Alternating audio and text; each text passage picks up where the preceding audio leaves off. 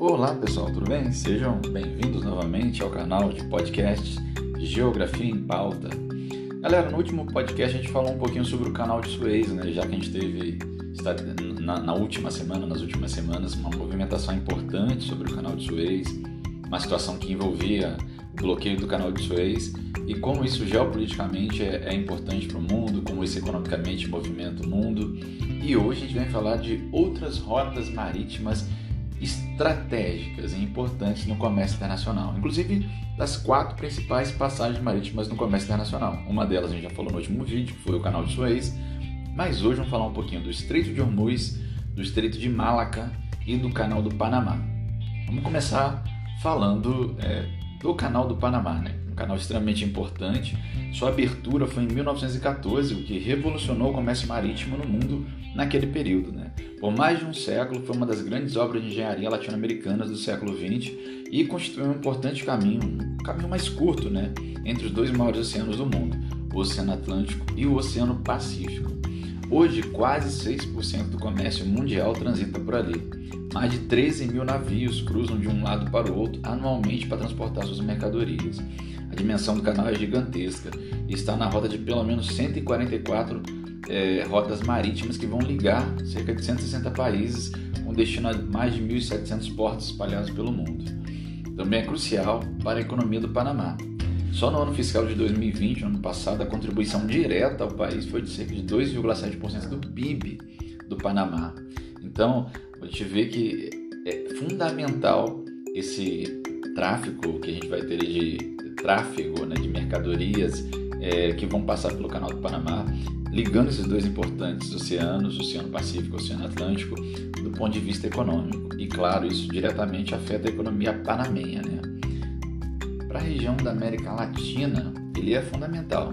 A maioria dos países é, dessa região se beneficia desse comércio para o Caribe, para o Oceano Pacífico, do Caribe para o Pacífico e vice-versa.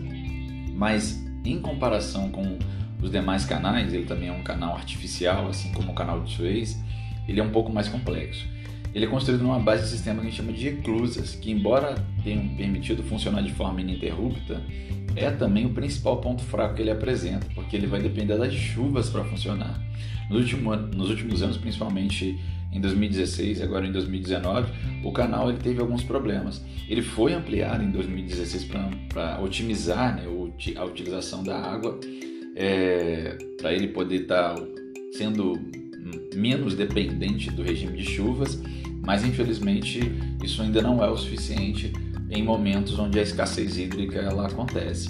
As principais mercadorias que vão ser utilizadas ali pelo Canal do Panamá, os derivados de petróleo, são mais de 70, 75 milhões de toneladas de, de derivados de petróleo que vão passar por ali, são mais de 30 milhões de toneladas de grãos, mais de 11 milhões de toneladas de carvão em coque, é, mais de 7 milhões de petróleo cru, mais de quase 5 milhões de carros, caminhões, peças, acessórios e quase 2 milhões de, de, de é, toneladas por ano de comida enlatada e refrigerada.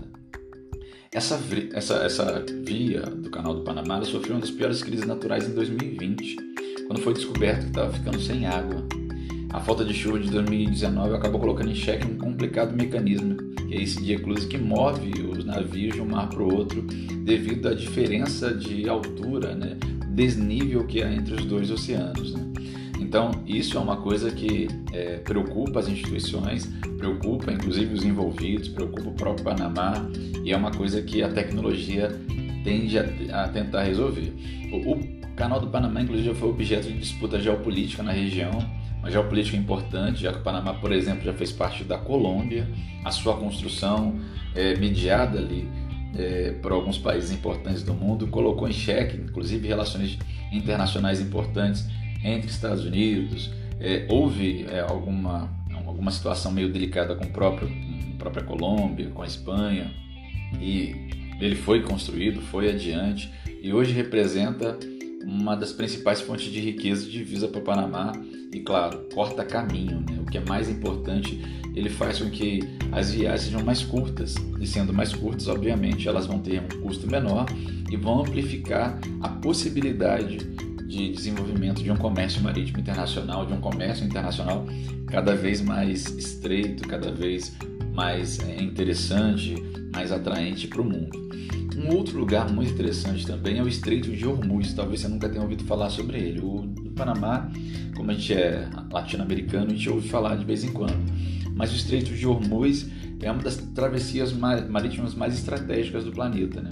Ela vai conectar produtores de petróleo do Oriente Médio com os principais mercados da Ásia, do Pacífico, da Europa, da América do Norte. E tem cerca de 160 quilômetros de extensão ao contrário do canal de Suez e do canal do Panamá, é uma passagem marítima natural, que não é controlada por nenhum país, o que já é uma vantagem se comparado ao canal de Suez e ao canal do Panamá.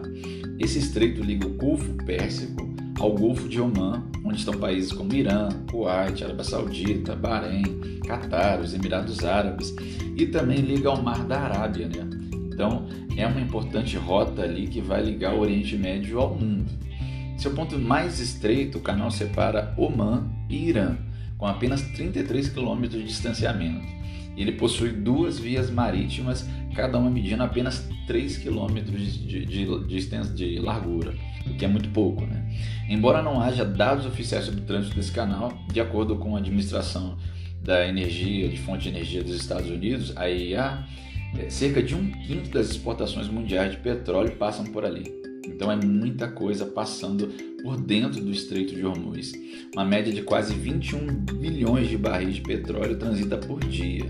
E essa passagem representa cerca de 21% de todo o consumo mundial do petróleo líquido e de seus derivados. Então, ali você tem algo extremamente importante, principalmente com relação ao petróleo.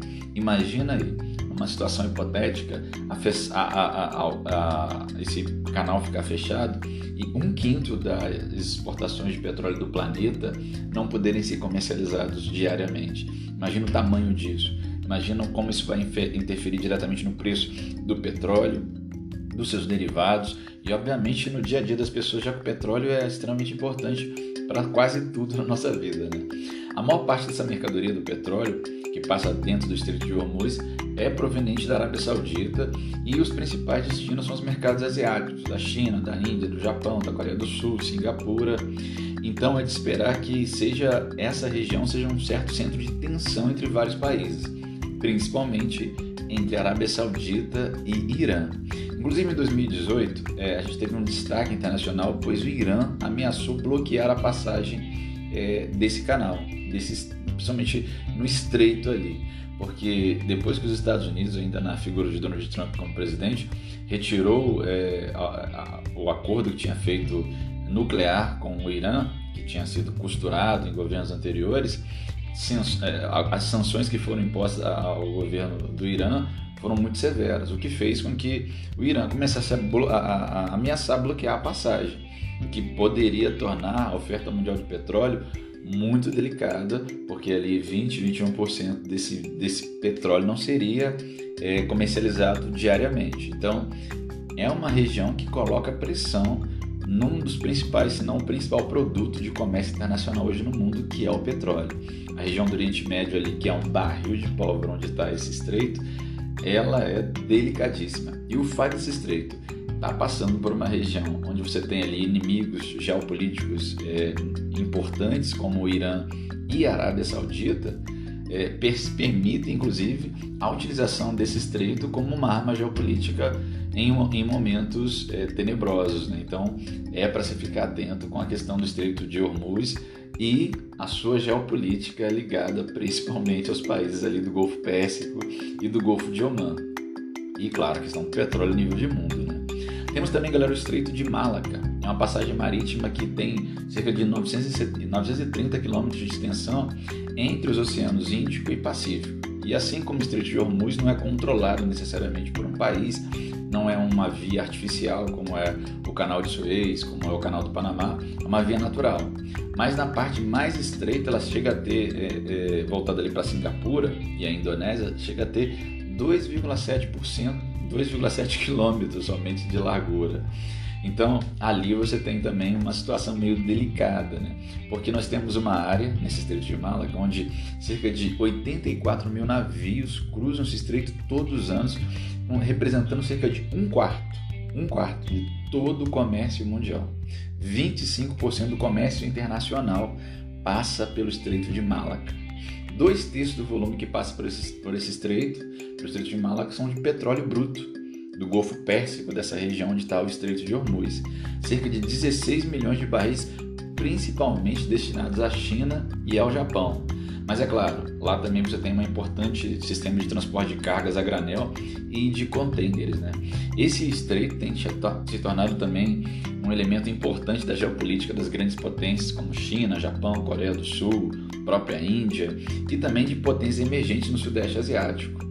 E é, é um caminho é, de mercadorias extremamente importante que vai ligar o Oriente Médio, o Extremo Oriente, e de tráfego fundamental para a Índia, para a China e para toda a região do Golfo Pérsico. Mas a China ela tem é, interesses geopolíticos maiores, né?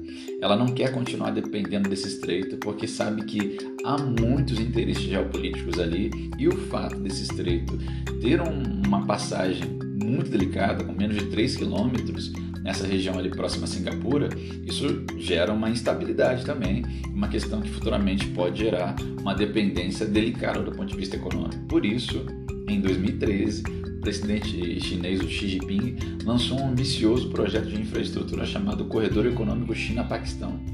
E muitos estão, chamando esse corredor econômico China-Japão de Nova Rota da Seda, que a gente deve falar em algum momento aqui como atualidades, é importantíssimo falar sobre a Nova Rota da Seda, que a, que a China, inclusive, pretende finalizar, pelo menos parte desse trajeto, nos próximos anos. E o objetivo é conectar essa região, a região oeste da China com o Mar da Arábia e, claro, com o Oceano Índico, via Paquistão, uma via terrestre que diminuiria a dependência da passagem de mercadorias pelo Estreito de Malaca. Então, é, a China vislumbrando ali um, uma outra forma de infraestrutura mais rápida, mais prática ao Oceano Índico e a outros mercados, inclusive os mercados europeus, para poder estar tá comercializando suas mercadorias no dia a dia. É a China, esse dragão monstruoso econômico que cresce a cada dia, com projetos extremamente ambiciosos, como esse projeto, esse mega projeto, né, construir essa nova rota da seda, esse corredor econômico China-Japão. China-Paquistão, né? China-Paquistão. Galera, então, esses estreitos, o Estreito de Malaca, o Estreito de Hormuz, o Canal do Panamá, assim como o Canal de Suez, são as quatro principais passagens, corredores, né, que funcionam como grandes passagens das vias marítimas internacionais. E todas elas têm geopolítica por trás, têm interesses de grandes nações, tem muito dinheiro, são bilhões, trilhões de dólares anualmente que passam por essas regiões. Então, ela tem um centro de interesse político, econômico, geopolítico para o mundo extremamente interessante e que é importante que a gente fique atento. Tá? A gente fica por aqui. Obrigado pela audiência, pela paciência e até a próxima. Eu fui!